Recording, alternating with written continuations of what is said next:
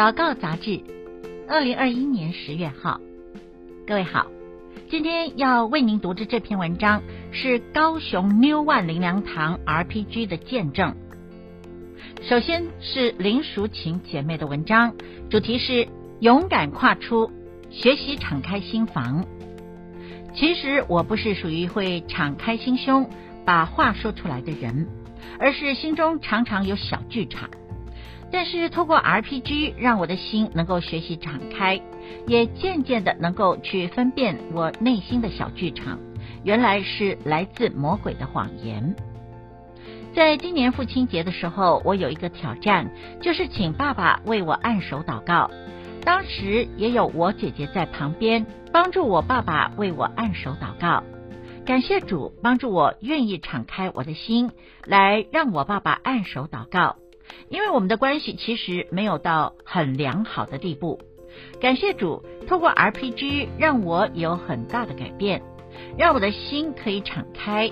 把我的需要告诉家人，让他们为我来代祷。分享一节经文给大家，就是传道书四章十二节：三股合成的绳子不容易折断。相信代祷的力量是大的，也希望大家不要封闭自己的心，让我们一起敞开心房，将我们的代祷提出来，一起在上帝面前祷告。接下来是吴中和弟兄的见证，主题是家人的关系拉近了。在这段时间的 RPG 祷告之中，我们为一些未信主的 Best，或者是为自己的家人祷告，发现神大大的祝福我的家庭，特别是我跟爸爸之间的关系，变得比以往还要好，话也比较多。最近因为工作的关系，他有些腰痛。在我们家里面 RPG 的时候，他也愿意接受我的祷告。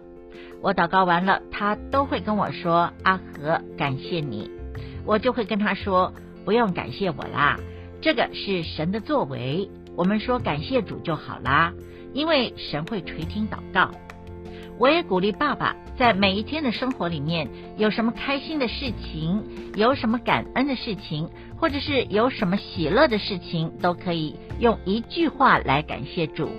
凡事都感谢主，你的心情就会整个好起来。后来，当我在帮助晒衣服或帮忙做一些家事的时候，时不时就会听到爸爸说感谢主。我有帮忙到他的时候，他也会说感谢主。感谢神，这段时间拉近了我跟爸爸的关系，也拉近了我跟其他家人的关系。我妈妈虽然没有参加在这个 RPG 里面，但是她在我们说每一件感恩的事情时，她都会说阿门。感谢神，透过 RPG 让我们整个家庭开始数算神的恩典，经历恩典在我们家里永留。第三篇是赖怡珍姐妹的见证，主题是神的恩典临到家人。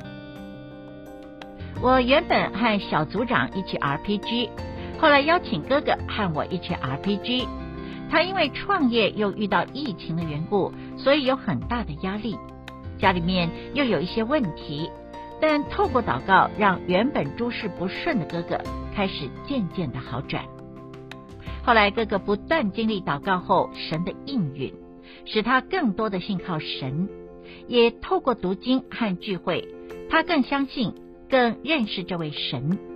特别有一次，他和我分享，他在回家的时候被困在电梯里，是透过祷告被解救出来的。他亲自经历了神的恩典，使他能够脱离那样的害怕与恐惧。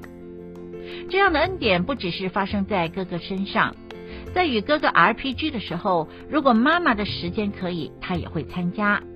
虽然妈妈还不太会祷告，但是我们分享和祷告的时候，他都会在旁边一起听，然后一起复诵。妈妈因为身体上有一些疾病的困扰，所以前一阵子他也会跟我们说他的代祷事项，让我们可以一起来为他祷告。一起经历神成为他的帮助，感谢主，在邀请家人 RPG 聚会的时候，虽然心里面很紧张，因为以前有多次的邀请后没有后续，但是这一次透过 RPG，我们家有大大的改变。上帝有他最完美的时间，透过 RPG 将他的赐福带到我们的家庭里面。感谢主。